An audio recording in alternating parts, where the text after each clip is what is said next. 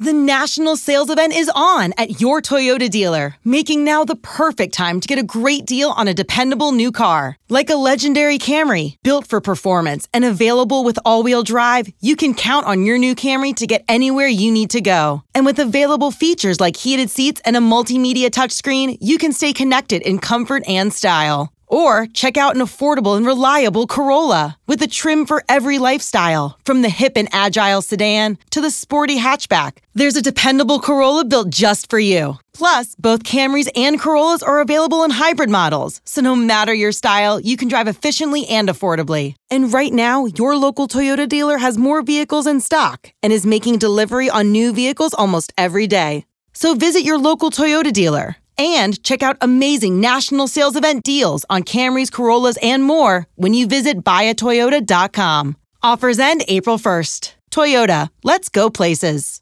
Hello and welcome into the 24 7 Sports Football Recruiting Podcast. I'm National Recruiting Analyst Cooper Petagna alongside the Director of Scouting, Andrew Ivins. The boys are back from their hiatus. Drew back in Fort Lauderdale. Me back here in Nashville in studio and fresh off the championship. How about the Michigan Wolverines? Big win last night, 34 to 13 over UW, the first national championship since 1997, 27 years. Drew, I was five years old. I don't know how old you were at the time, but it couldn't it couldn't have been that much different. But one little thing, Drew, I'm going to get right into it. it. This experience for me watching that game last night was kind of full circle. I was at Michigan in 2017. I was with UW in 2019, 2020. It was something to see those guys on the field last night. A couple guys still hanging around for Michigan, and a lot of players still in that Washington uh, team as well. And the thing that I thought of when I was watching that game was K I S S. What does that mean? Keep it simple, stupid. I mean, you go down the roster and you look at some of these guys playing in these games. A lot of people will look at the blue chip ratio and say, hey, Washington, Michigan, they really don't belong there.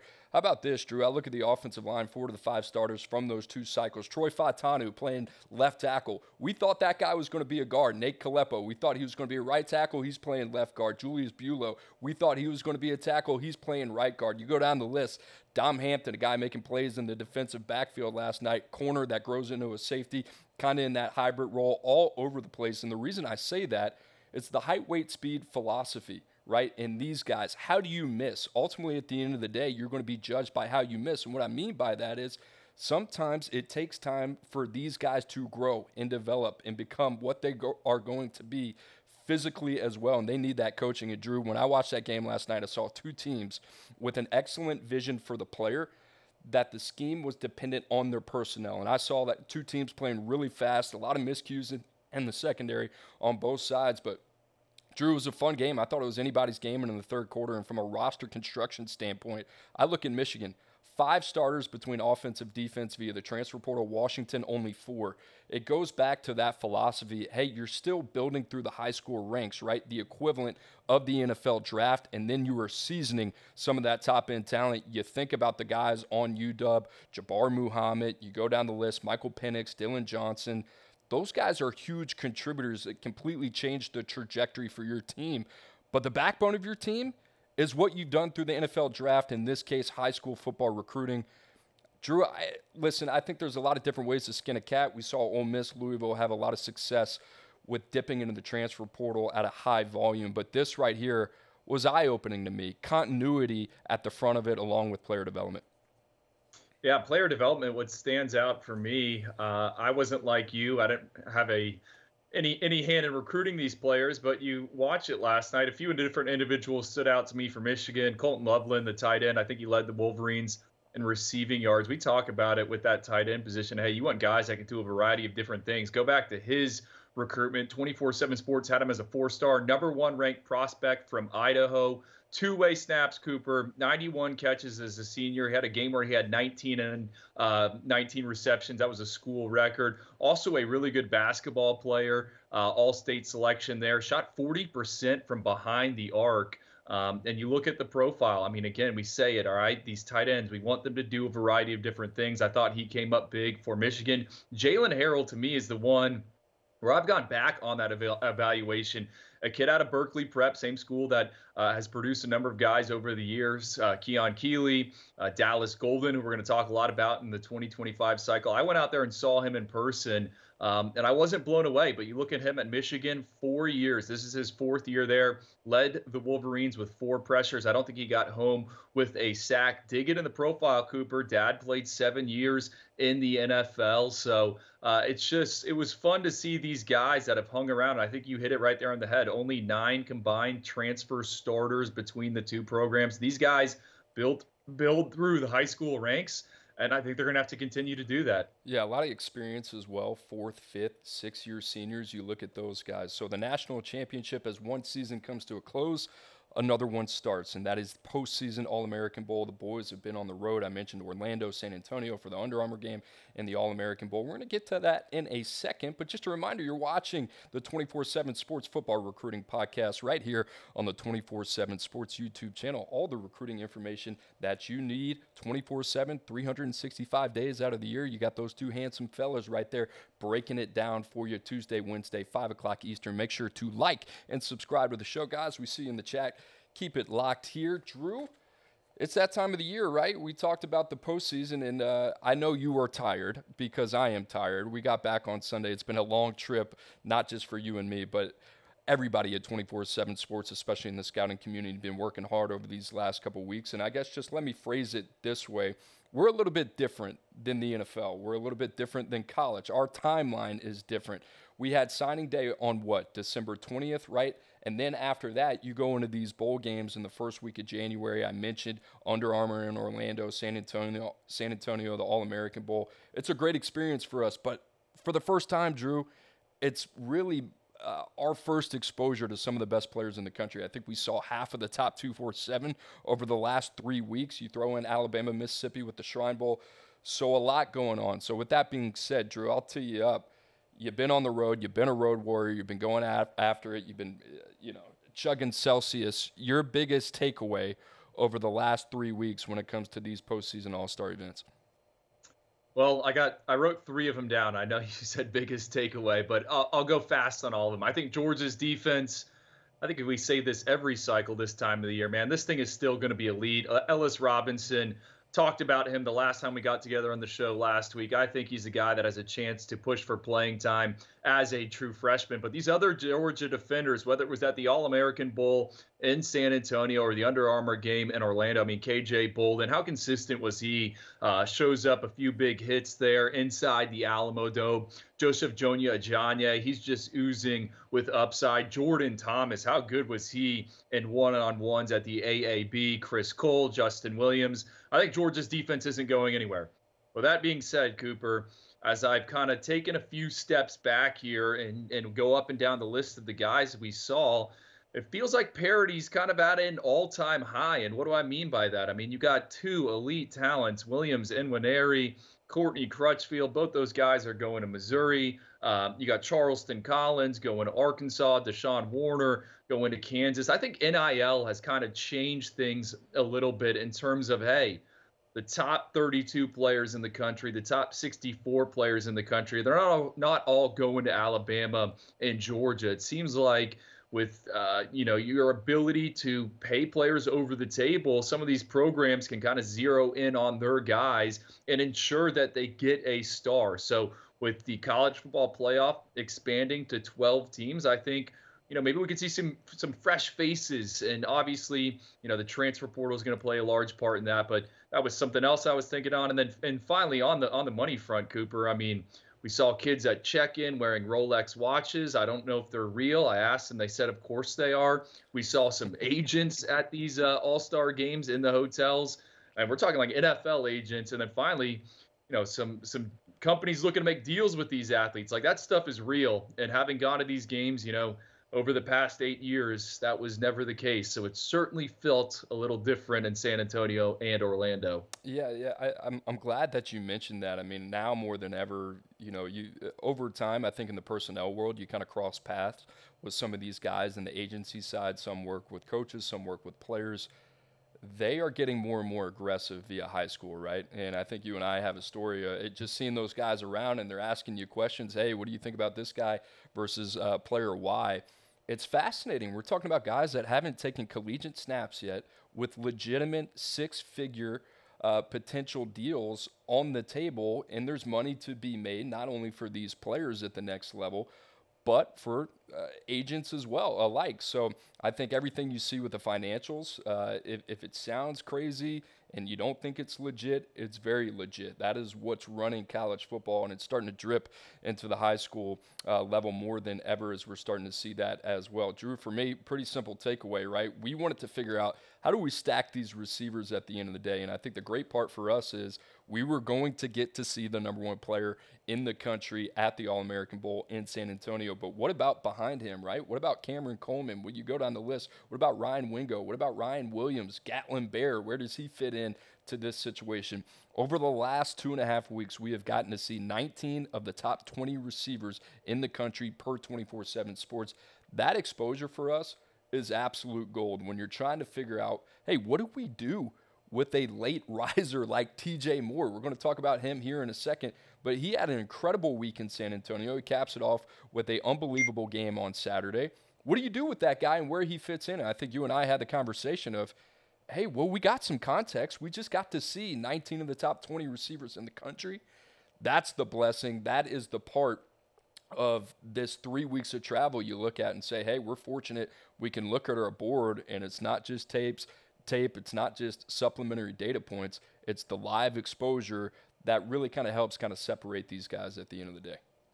Yeah, and the fact, I mean, I know it's one on ones, but it's padded one on ones, and they're going up against essentially the top defensive backs in the country. You can see who's fighting to take the reps. You can see who's creating separation. Cooper, I think it's it's certainly unique, and we used to get it kind of with the opening finals back during the summer months. That's out the window. So really, like you said, this is the opportunity for us. I mean, Jeremiah Smith, how about him? Uh, Cam Coleman in that discussion as well. Excellent weeks. You brought up TJ Moore. I think you can bring up Jordan Shipp, the North Carolina commit, as well. We've said it. The strength of this class is the pass catchers. You can throw some tight ends in the mix, but um, that was for sure the case coming out of again the All American Bowl and Under Armour game. Just just those wide receivers. We talked a lot about uh, the Under Armour All America game last week. And if you're looking for that video, some takeaways, we filmed that from the Alamo Bowl in San Antonio. Pretty fun doing that in the press box. So make sure you can find that on the 24 7 Sports YouTube channel under podcast for that breakdown. We're going to work on the All American Bowl a little bit. We're going to make sure we touch that up and give you a nice breakdown there. Drew, no shortage of options. There were a lot of players that kind of burst on the scene in San Antonio that kind of made you look twice throughout the week. But in your case, who's a guy that made the most money in terms of the biggest riser with the final rankings coming up here in a couple weeks? I think Nate Frazier, uh, Georgia running back signee. I said it day one of practices. Whoa, this guy's got juice, and he was just running a route. We knew Nate Frazier could go, uh, but we wanted to get some verified measurements on him. Comes in at just over five foot nine, 200 pounds, and then in the game on Saturday, 49 yard touchdown catch, led leading rusher, six carries for 32 yards. I think his short area quickness, the combination of that, his contact balance, it really, really stood out to me. Nate Frazier, RB9 right now. I think there's a chance, you know, as we look when we start to finalize these rankings, he could be RB3, RB2. He's definitely a guy that moves up the board. And remember, Georgia signed three running backs. We got two of them in San Antonio: Chauncey Bowens, Nate Frazier, and then Dwight Phillips is the other guy. Uh, I think it's clear cut. He's he's the future of Georgia's backfield. Comes from Mater Dei High School. Uh, only just uh, just under 600 yards as a senior through 10 games. Average about six yards a carry. Um, so the, I think the good news, not you know, still a ton of mileage and, and tread on those tires. I thought he was impressive, Cooper. I'm not sure if you agree. Absolutely. You know, our, our staff, uh, you know, led by you, wrote the the article about the superlatives, right? Who kind of had the the most quiet, dominant week? I thought that was Nate Frazier. I mean, every time you saw him, it felt like an explosive play it wasn't a really uh, a ground game uh, on Saturday, but every time you kind of looked up, Nate Frazier was making a play. Caught the wheel route out of the backfield on the first drive for the West squad from Walker White. I think the receiving ability, I think the three down capability, you add what he can do in the return game as well. Drew, here's the other plus about Nate Frazier that you don't think about a lot. He was splitting reps with Jordan Davison at Mater Dei, right? At 2025 and a very talented back himself, but there's not a lot of tread on those tires for Nate Frazier. So Georgia, I think they're getting a guy that's going to be day one ready to play in the SEC. How many times have we said that Nate Frazier? He's kind of hell on wheels. I love the way he plays, fits the identity of what running back coach Dell McGee wants to do there. Drew, I brought him up earlier in the show, and you know we're going to talk about him over the next week anytime we're asked about the All American Bowl. How about TJ Moore, a guy that you were very familiar with out of the Tampa area? He checks in a little bit taller and a little bit bigger than we expected 6'3, 195 pounds. That was the first exposure that you were like, okay, all right, maybe this guy's got a little bit more to him. Then we get out on the practice field. You see a lot of highlights like this. He's making the difficult look rather routine and pretty, pretty effortless as well. Drew, I loved everything about him. I thought he had the most complete week of any prospect in attendance. He followed that up by going for over 165 yards receiving on the game on Saturday, two touchdowns as well. Our boy Koi Perich takes home MVP honors. But guess what? If you flip the script and that's a win for the East, I think that's TJ Moore coming home with it. And in a year just absolutely loaded with receivers, this guy made a huge statement to say, hey, I'm one of the best in the country. Yeah, I think he benefited a little bit in that game playing opposite of Jeremiah Smith, our top ranked uh, receiver. Caught 10 passes, like you said, two touchdowns. Also threw a pass. TJ Moore, man, rewatch the senior tape. Cooper, I think the best thing about him is how he tracks that football. He can gear up, gear down, and he's someone where there really isn't a ton of verified data on him prior to coming into this all star setting. We know he was a 6'3 uh, high jumper, 11 1 3 in the 100 meter dash, but man, the tape speaks for itself. Average over 24 yards per catch as a senior there at Tampa Catholic.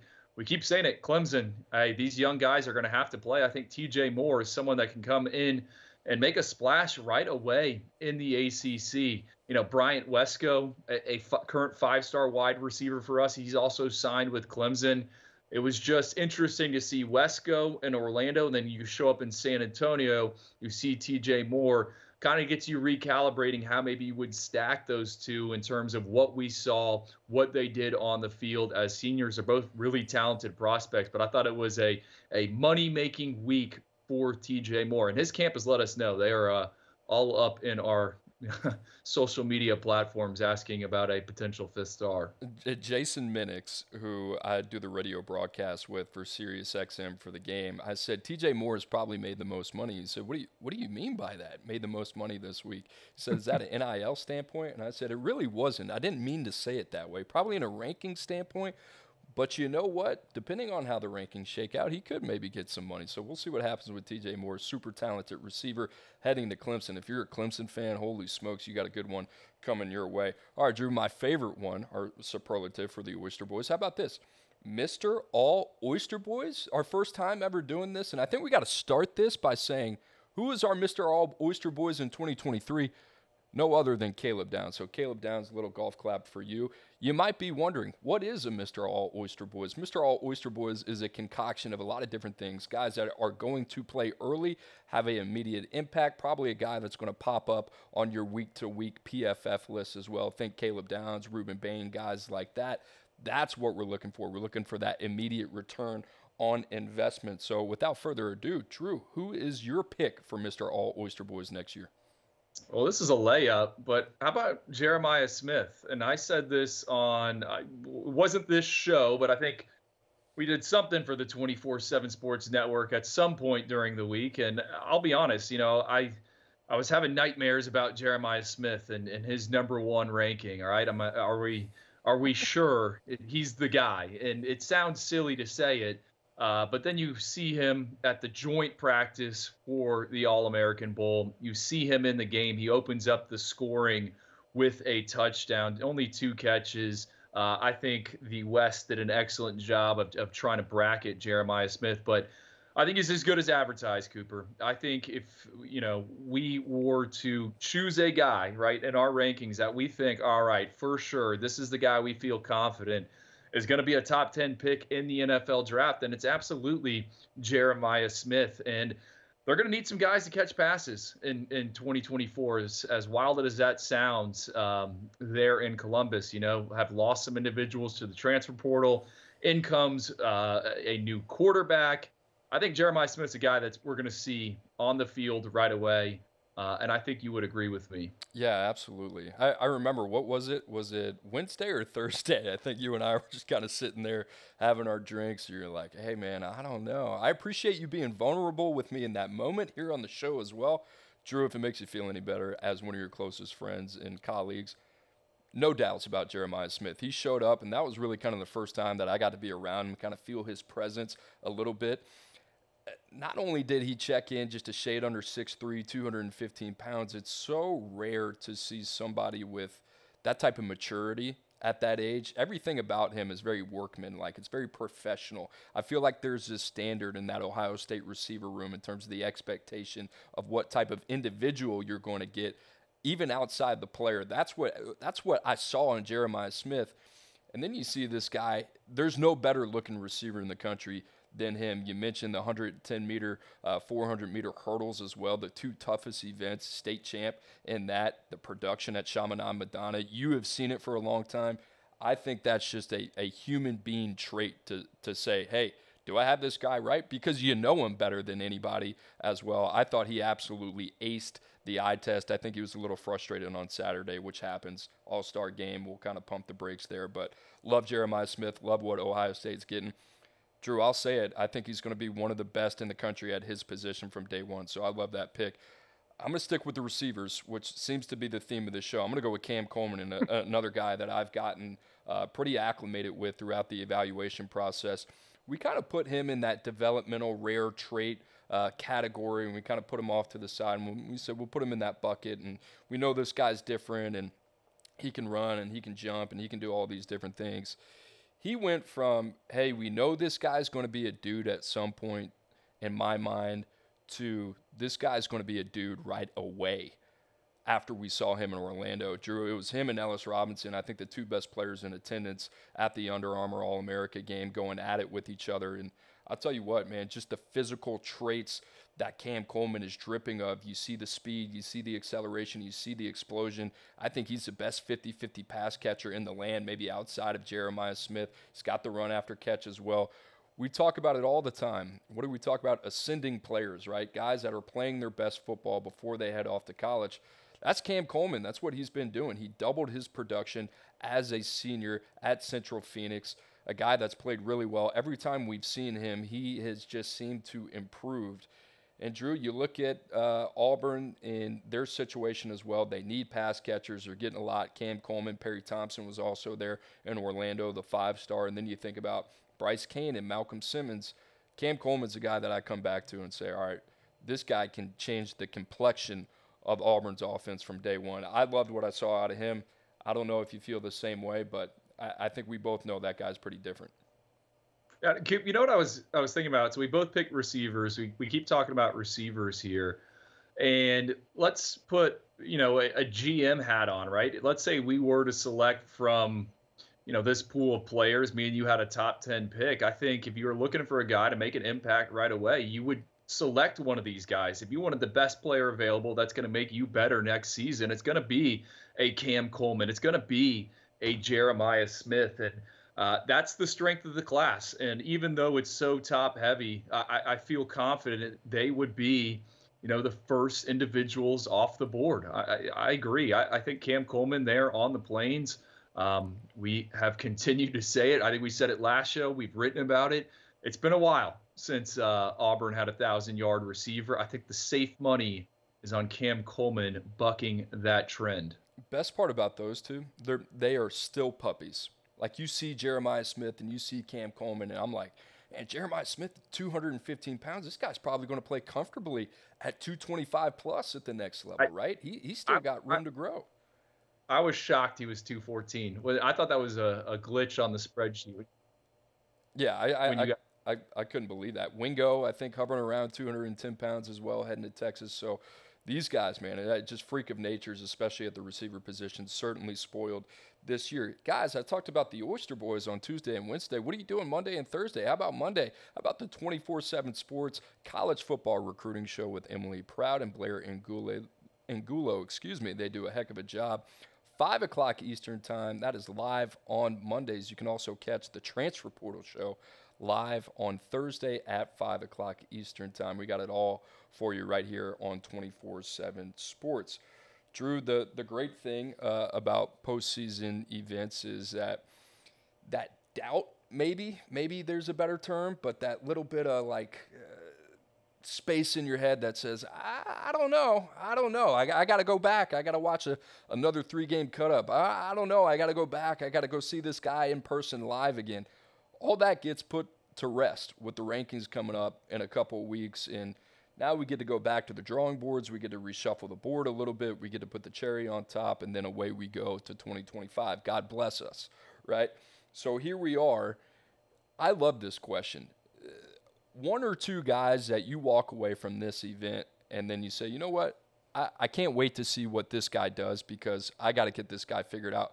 But who's a guy or two that you walked away from Orlando, San Antonio, and said, I'm more convicted on this dude than ever. I know I liked him, but after seeing what I saw, I'm stamping him. Yeah, I think I approach this a little bit different. More so, it's all right. I'm pounding my chest because I, I knew I was right. My hunch was right, and it's it starts with Zabien Brown, right? I, I think I've said it for we're coming up on on 12 months. I think he is one of the top corners in the country. I think he's a five star. Uh, I've had a lot of people push back on that. Zabien Brown in San Antonio was one of the only guys that could slow down Jeremiah Smith. I know he got beat for the touchdown. It was a little weird almost kind of like a rub route. But outside of that, he had two PBUs. Um, he's playing his best football right now. Final five games at Mater Dei, three interceptions, five PBUs. Uh, I made, and Zabien Brown was a late arrival to the All American Bowl. So as soon as he showed up, I pulled him into the 24 7 sports room because I wanted to get some measurements on him. Just over six foot. More importantly, 32 and one eighth arms. He's got the length. I am all in on Zabien Brown. We'll see where it happens, but I think he could be cornerback three for us. And then Cooper, the other one, another defensive back, Koi Perich out of Minnesota, MVP. Uh, Coy was the one of the last invites to the All American Bowl. When I took over on the selection committee, you know, we had some opt outs. They were looking for a new DB. I said Eric Richards, who does an excellent job there for the AAB, let's get Koi in the game comes from Esko, Minnesota, a town of just 2,000 people. Koi was on my freaks list. He's an exceptional athlete. He ends up winning MVP. You just saw it that freaky interception, had a pass breakup, blocked a punt, recovered the punt to set up a touchdown. Also had a few big hits, including one of them on special teams. I had a hunch this guy was a top 100 player. Uh, I think I was riding a little solo there after that eh, eh, MVP performance. I think everyone would agree with me. So those are two for me. What about you? I mean, you you talk about the town of 2000 there in Minnesota, right? And it's two years straight we've seen players that during the week, I think we've had some question marks. How are they acclimating? And then when the lights are the brightest, these guys are completely different. The year before it was Lincoln Kienholz from South Dakota, right? Another multi-sport guy that was really intriguing. We brought into the game late. And then here it's Koi Perich. I mean, I kept looking down, Drew. He had the block punt, he had the pick earlier in the game, he had the deflection to save a touchdown as well. He also had a huge hit on a kickoff. He was all over the place. You talk about the versatility, and then the guys just throughout the week getting better and better, more and more comfortable in that setting, too, against the type of talent, speed, and athleticism that they're seeing. Koi Perich, talk about a guy that's hugely benefited. And I can vouch for Drew. Drew has long been a, a fan of the man that we call Koi Pond or Koi Perich nowadays in Minnesota, getting a hell of a player there. Drew, for me, I, I don't know if it's the sexiest name, but how about Jaylen Mbakwe, right? And I was really excited for you to get to see Jaylen Mbakwe, the number 22 overall prospect in the country and another Alabama defender. But this was a guy for the last three years – he hasn't played cornerback. He, he hasn't played the position that he's going to play in Tuscaloosa for the next three to four years. I talked to Jaylen Mbakwe at Alabama, Mississippi, and Hattiesburg, kind of overheard him talking. He said, I haven't played this position. He comes out, he had a great week in Hattiesburg at Alabama, Mississippi. Follows it up with another strong performance in Orlando at the Under Armour game. A little bit longer than we thought. We all knew he could run, but Drew, he is sticky, a long reactionary athlete. Even though he's under six foot, he's got some length to him as well. And then you talk about a guy that can do so many different things. We loved him on offense. He had to play quarterback this year. He's a do it all type of player. And you look at the guys that are so successful early at the next level, It's guys that are three phase players that check all the boxes in terms of speed, athleticism. There's no questions with Jaylen Mbakwe after seeing him live. So I'm buying the stock in Mbakwe. Love him. Probably a guy uh, that you'll see uh, turn a lot of heads once he steps on campus in Tuscaloosa. And Drew, the other guy for me, how about Gatlin Bair, man? I, it, this was a guy that out of Idaho, similar to Koi Perich, I, I was I was wondering how he was going to do when you dropped him in uh, in San Antonio to a setting that had some of the best players in the country. And I, I'll tell you this it was maybe Wednesday, that joint practice, where I walked away and said, okay, Gatlin Bear is one of the best in the country. I don't care where he's from. Might be from a small town in Burley, Idaho. The Bear is what they call him. This dude can absolutely roll. I think the other thing that surprised me was he has such a better grasp of a full run route tree than maybe I thought going into it. You talk about the lateral quickness, uh, the change of direction, the suddenness as well. I think he has to work a little bit at the catch point to become more of a natural uh, pass catcher. But Drew, just the physical traits with Gatlin Bear, the only I don't even want to call it red flag, but I think the only hiccup in the evaluation process with him, he's going on a mission for two years. What's he going to look like when he comes back? Still uncommitted. Uh, but figuring out these receivers, this is a dude that I mean, it's easy, right? It's easy for us to, to say this, but 10 out of 10 times, I'm taking a chance on, even with the mission, and say, I got to get this guy in my building. Yeah, I think what's interesting with Koi, right, and, and Gatlin, I, I'm not sure the exact date Gatlin's season ended, but in the future, we need to take into account. Koi told me he hadn't played football in like two months, right? So when we see him day one of practice and he's struggling, you know, he wasn't on one of these teams that played in for a state title a few weeks ago. I mean, it's been a while. I think there is a, an adjustment period. Cooper, I'll echo what you said. I didn't really know what to expect. We knew the Burley Bear could roll Idaho State record in a variety of different track events, but man, uh, as a route runner and a guy that you know didn't grow up playing seven on seven every weekend, I thought it was impressive how he created separation, got in and out of his breaks, mixing the gears there. I agree. And then Jaylen Mbakwe, if he's five foot eleven, he's the tallest five foot eleven guy in this class. I said that at check-in. I was like, "There's this guy's." I think I text you. I'm like, he he seems tall for someone where, you know, the numbers say he's five eleven, and I agree. What I like about Jaylen, not afraid to use the hands. I, th- I think in a good way. I got multiple photos uh, sitting on the computer of him just tugging away at the jersey. Uh, hopefully, he can uh, get away with that in the SEC. He'll get it right, just knocking the rust off. So we talked about some players that we liked. How about some uh, teams that we liked? We got to see a lot of guys, like we said, half of the top two, four, seven over the last couple weeks. Drew, any of these, uh, I would say, incoming classes, you kind of put the pieces together from different events and say, wow, they got something there. I'm going to give you two of them. Let's start with Miami in that group of pass rushers. You brought up Rueben Bain a few minutes ago, ACC Defensive Rookie of the Year. Well, we saw what they got coming behind him. Justin Scott. We were flying blind on him. He shows up to the All American Bowl, measures exceptionally well. I think he's one of a, a rare body type in this class 300 pounder that can play multiple spots up front he was better than expected. I'm going to be Cooper honest there, Cooper, on, on Justin Scott. But I think the real story is here Marquis Lightfoot and Booker Pickett. I thought Lightfoot had the best first step in San Antonio at the All American Bowl.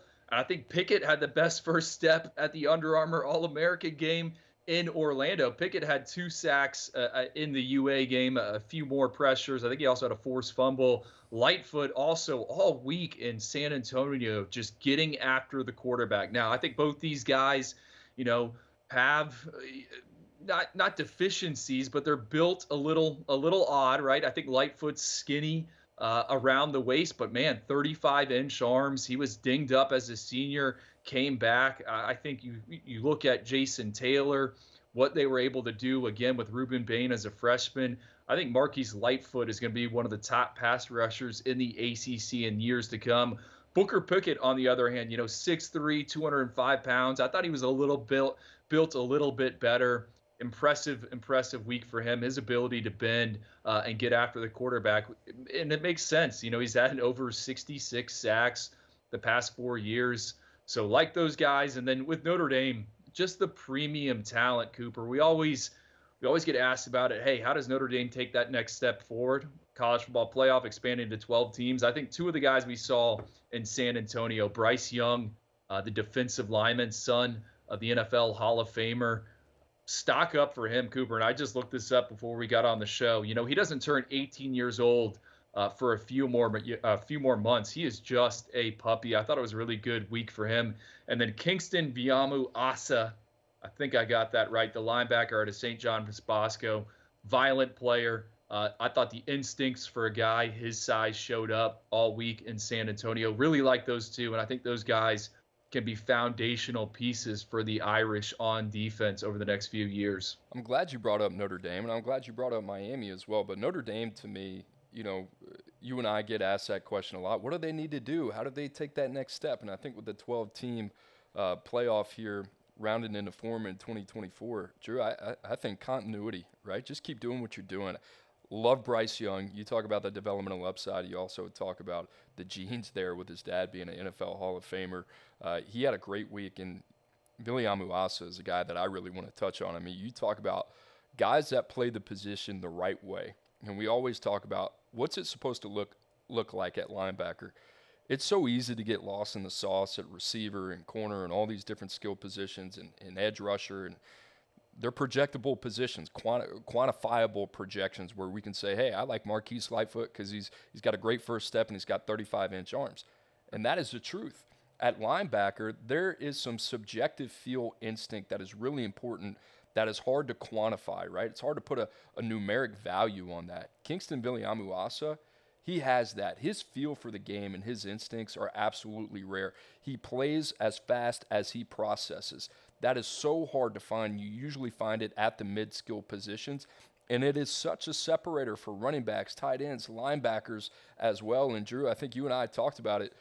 It's hard to see what these guys are made of when they're not in a full 100% 11 on 11 environment, right? And the mid skill guys are the hardest typically to evaluate when they're in this kind of three quarters tempo type of setting.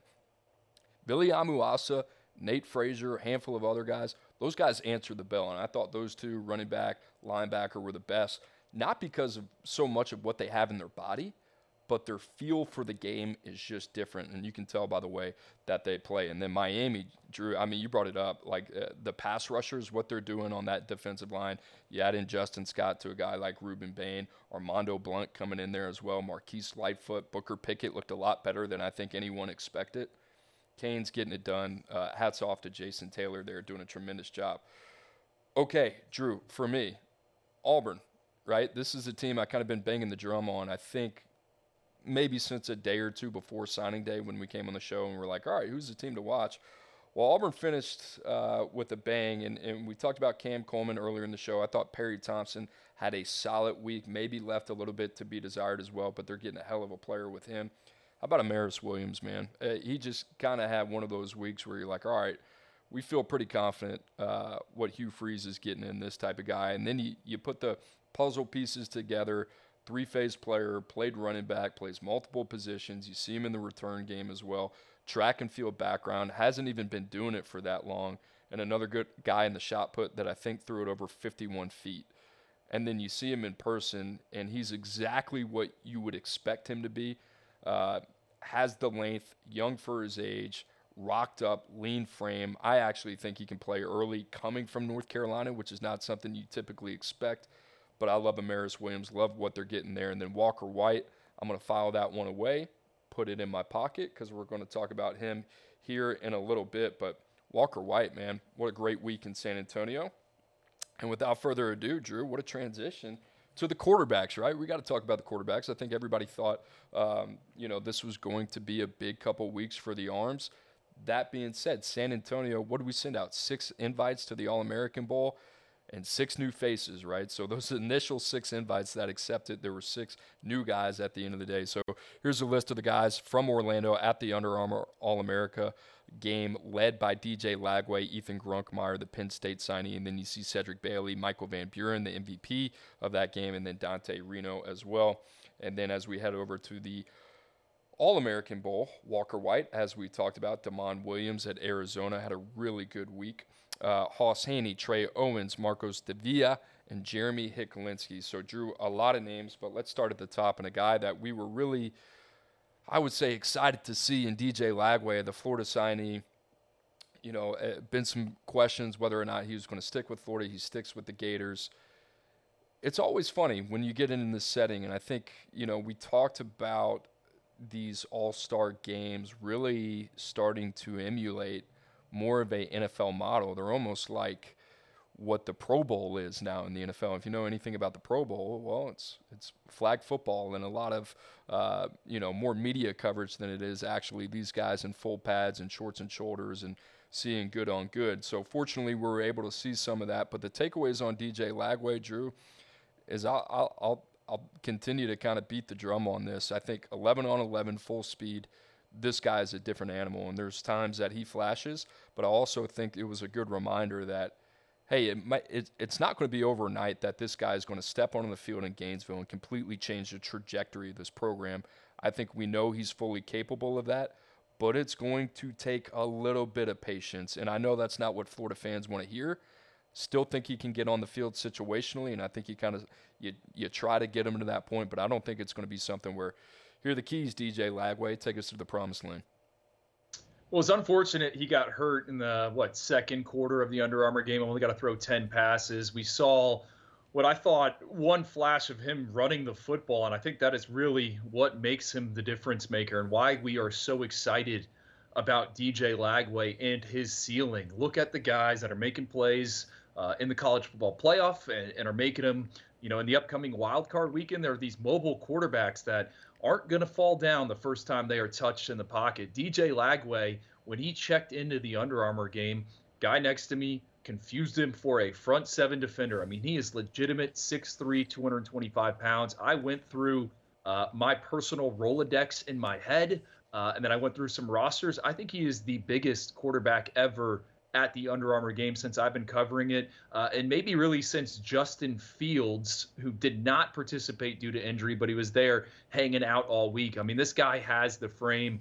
You know, read some other people's practice reports, people kind of knocking the arm. We gave him our award for the biggest arm out there, and that's because you know he's an upper body thrower that can get it around the field uh, Gatorade Player of the Year. That was announced a few days ago. Cooper, he had a heck of a senior season. I'm still a believer in DJ Lagway. Wish we had seen a little bit more. Unfortunate that he rolled up that ankle. But for me, I mean, he passed the test. He was what I thought he would be in terms of still got to keep progressing a little bit. You know, mechanics might turn some off, but man, combination of the arm, the legs, and the frame, uh, it's all there. Our friend uh, Tom Luginbill, I thought, had the best player comp for DJ Lagway yet. That was Daunte Culpepper. So he went back, and I and you know I, I brought up Cam Ward in the past, maybe a bigger physical, and you said it. I mean, I got eyes on Lagway. I'm like, how's this guy not a linebacker? You know, he's out there, upper body thrower, explosive arm.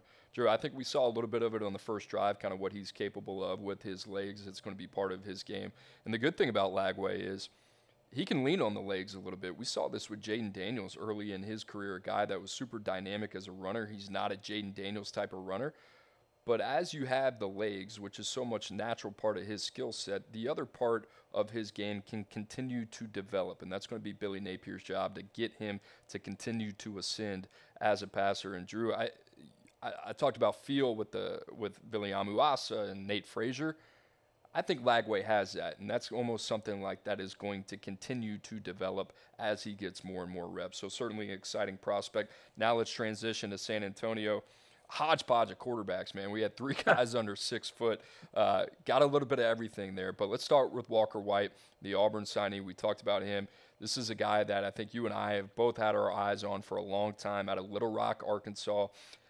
Uh, a guy that has continued to improve his accuracy as a passer, I think, up nine percentage points in his completion rating as a senior, which was encouraging and something we wanted to see. Drew, you get around him, uh, the player comparison has long been Will Levis. 6'4, 222 pounds, only three pounds separate the two. Obviously, Will Levis is in the NFL right now. Those numbers were from the scouting combine, but he's as good looking physically of a quarterback as you'll see there are no question marks about the arm. I mean, you want to talk about NFL arm. We in, in the stats from the game, were a little bit misleading. You know, had Gatlin Bear hit him in the chest, had another one uh, on the outside that he threw from the far hash to the bottom of the numbers. You got to see a little bit of everything.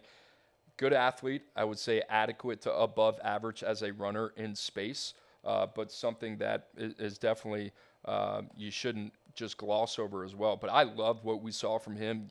We talked about the receivers Hugh Freeze is bringing in. How about Walker White, man? I think – you know, it's going to be like a fine wine. Maybe two to three years from now, we we look forward and say, all right, they got something with this dude. Yeah, I think it's gonna be a slow burn with Walker White, but man, some of those throws he made in practice, then you saw it in that clip, right when he hit Nate Frazier down the sidelines. I think his ability to put it on a dot to the outside, 10 to 15 yards between the numbers and the sidelines, he's making throws that other guys in this class can't. I thought you saw that on his senior tape. And then we come to San Antonio and it keeps showing up again and again in practice. He has an NFL arm, Cooper. I don't know if he's ever going to be, you know, a 70% passer. I just don't think that is his game. He's someone that's going to take the shots uh, and then, you know, run the football. We saw him, I think he got four carries, you know, not as elusive as a DJ Lagway, but he can move the chains and he can move tacklers with him, you know, if they if they drape all over him. I thought it was an excellent week for Walker White. Eric Richards, uh, again, director uh, for the All American Bowl. He texted me after day one. Okay, you know, I was I was kind of skeptical on Walker, but good job getting him in this game. No, it, it was it was excellent, Walker White Cooper, and I, I think you know the Will Levis comp you threw out a few months ago.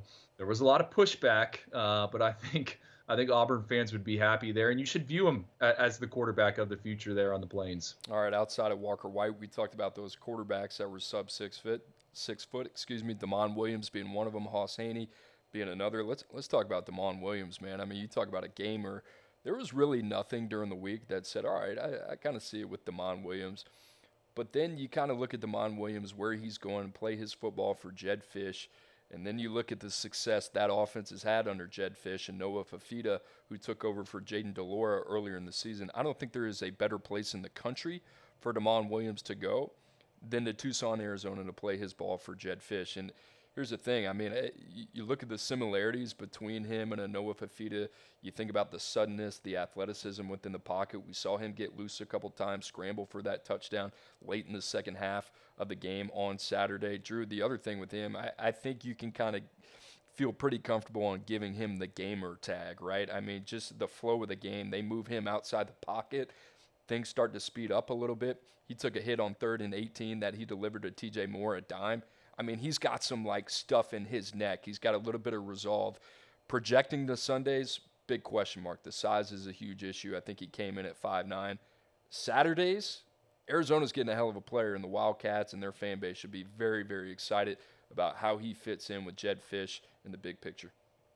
Are you getting the NCAA 25 video game? Because I think I think Arizona is going to be a team to play with. I don't know how he didn't win MVP. I mean, don't get me wrong. I'm a Koi Perich guy, and to be clear, I didn't have an MVP, MVP vote. I don't think anyone at 24/7 Sports did. We did not select it. Uh, but Demond, two touchdown passes. He also had that rushing touchdown pass.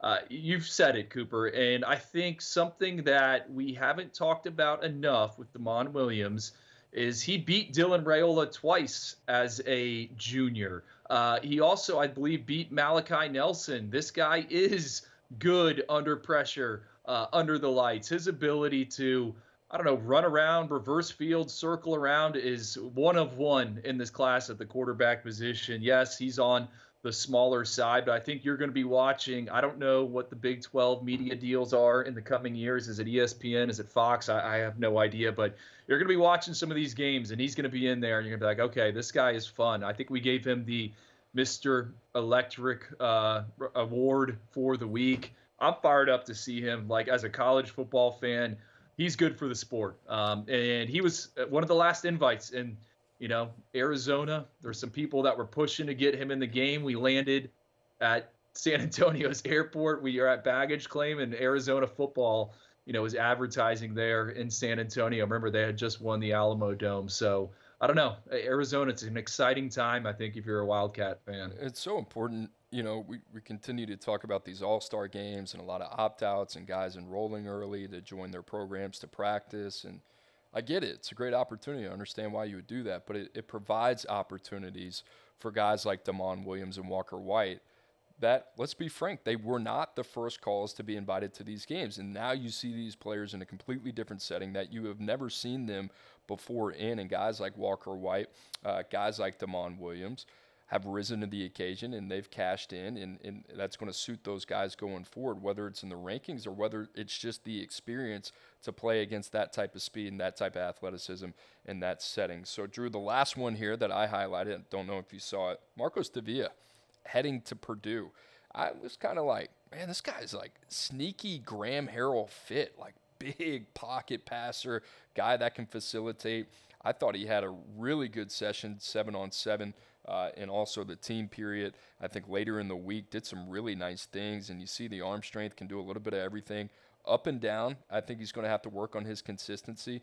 But you talk about like the developmental upside, and then we've talked a lot about the fit with Demond Williams about the fit with Marcos Davila and Graham Harrell? I'm like, wow, this guy looks like Graham Harrell at Texas Tech all those years ago under Mike Leach. And for what they want to do, I think he fits in nicely over there in West Lafayette. Yeah, he was what, like 235 pounds or something? Boy, 239. yeah, we had we had three guys under 5'11 and you know some heavy, heavy individuals. I, I I think if you're looking for a you're a Big Ten fan out there, right? And you're you're going to hate a quarterback in the league, someone that's going to provide a ton of upsets at some point uh, in the years to come. Keep an eye on Marcos. Now, you're right. He does throw a lot of interceptions. Senior season got off to a bit of a rough start, but he's a gunslinger. Uh, baseball background, I think it shows up. I mean, live arm can do the off platform stuff, multiple angles. Um, I I, I can't wait to see him at Purdue. And you know, with how this bowl season went, Cooper, you know how many how many true freshman quarterbacks ended up having to having to play. Like I, I think we could see Marcos on the field at some point in 2024. And I think if you're Purdue, like you got to take this guy. Yes, man, you got to coach him between the ears and and get him to cut down on mistakes. But uh, he is the quarterback of the future there and in West Lafayette. How about Ryan Walters, man, doing some sneaky, sneaky good things, not only high school recruiting, but the transfer portal as well. Drew, before we get out of here, we've tackled a lot. We've talked about biggest risers, we've talked about quarterbacks, we've talked about classes we've loved, we've talked about the national championship, all the all that type of stuff. But I know you. I know you got a lot in that head, a lot of information in the information bank over the last couple weeks is there a player? Is there a thought? Is there something out there that you say, hey, I wish I got that on the show? Guess what I'm saying? Here's your opportunity. Maybe something you want to get out there with your final thought. Oh, you're talking about it when we brought up Jeremiah Smith. You know, Jeremiah Smith did not have to play in this game. He did not. He's a guy that has been to everything throughout the process. Remember, he was at the Elite 11 finals catching passes day one, and it was kind of like, why? He's been at every seven on seven tournament. He has done it all. Uh, and it was Saturday night uh, after things had wrapped up, bumped into him at the hotel with his camp. And I was just talking. I said, Jeremiah, man, hey, really appreciate you, you know, coming out and playing. And I don't know who it was that was standing next to him. And they're like, why wouldn't Jeremiah Smith play in this game? He's one of the most loyal kids there is. Uh, he he was always going to play. And, you know, that kind of got my mind going back to him sticking with Ohio State, right? He was committed for over a year. Florida State, Florida, Miami all make those runs. But in the end, it was the Buckeyes that, that went out. And uh, I think he's a pro's pro. He's got that mindset. He's, he's a quiet individual. Um, but that was something that stood out to me. And then Cooper, we were, it was like Sunday morning, 5 a.m., waiting on our Uber he was going to classes at at Ohio State. He was moving in that Sunday. I mean, he could have said no to this All Star game um, and and got there a few days early, but he decided to play. And to me, that's that that stands out. Yeah, you talk about the the wiring of some of these guys at the top, right? You talk about like Jeremiah Smith and Ellis Robinson, and you get Cam Coleman. You get to see these guys compete, but the great part about this setting is you get to see them when the cameras are off of them you get to see kind of like, all right, how does this individual go about their business? And you talked about it earlier, the ever changing landscape of college football. I, it's very real. There are agents out there, right, throwing around a lot of money, a lot of dollar signs, card companies, all, all this stuff that didn't exist. Think about all the people in the ear of Jeremiah Smith. Think of all the people in the ear of a Ellis Robinson or a Cam Coleman. So for those three guys, and I want to highlight those three guys in particular, just to go out there and their last chance in high school to play this game and not just show up for the game, but to be the best players consistently throughout the week and do what they've done throughout their whole high, school career, kudos to them, man. And, and quite honestly, if you're looking for the last indicator in the evaluation process, that's it. I, I want to know what you're going to be like when ESPN isn't filming practice. You know, what, what do you like, right? And in these all-star settings, guess what, man? If a guy gets nicked up or if a guy is bruised or if a guy don't want to play, guess what they can do? They can tap out. And we've seen plenty of those guys, right? So, you know, the last thing for me, and, and, and players might not realize, man, but seeing some of these guys at the top of their game continue to do what they've done over the last three years – it's pretty special, right? And, and I think that's the greatest indicator that they can give that those guys are going to be successful at the next level. Guys, we appreciate you joining us as always. Like I said, the Oyster Boys here every Tuesday and Wednesday, 5 o'clock Eastern Time. Make sure to like and subscribe to the show we go from 2023 to 2024, which means 2024 is almost in the bag and 2025 is around the corner, and the 2026s are the names you need to know. So, Andrew and I, we will do our best to keep you informed as always. Guys, for our DOS, our Director of Scouting, Andrew Ivins, I'm Cooper Petagna. We'll be back same time tomorrow. See you there. Old Man Winter here. If I had it my way, it would stay winter all year long. Short days, wind chill, black ice, and a good polar vortex. Oh, heaven! Wait, is it getting warm in here? Your cold snap is over, Old Man Winter. Spring has arrived. Spring. Spring is here, which means it's the perfect time to get away in the Hyundai you've always wanted. Visit the Hyundai Getaway Sales Event, where you can get great deals on all of our award-winning Hyundai models, like the tech-filled Tucson and Kona as well as the spacious Palisade. Enjoy wherever you go with the peace of mind that comes with America's best warranty and three years or 36,000 miles of complimentary maintenance. But hurry in, these deals won't last. Add more joy to your journey at the Hyundai Getaway Sales Event. Now get 0% APR or up to 1500 bonus cash on the Hyundai Tucson. Now, during the Hyundai Getaway Sales Event. Offers end soon. Call 562 314 4603 for details.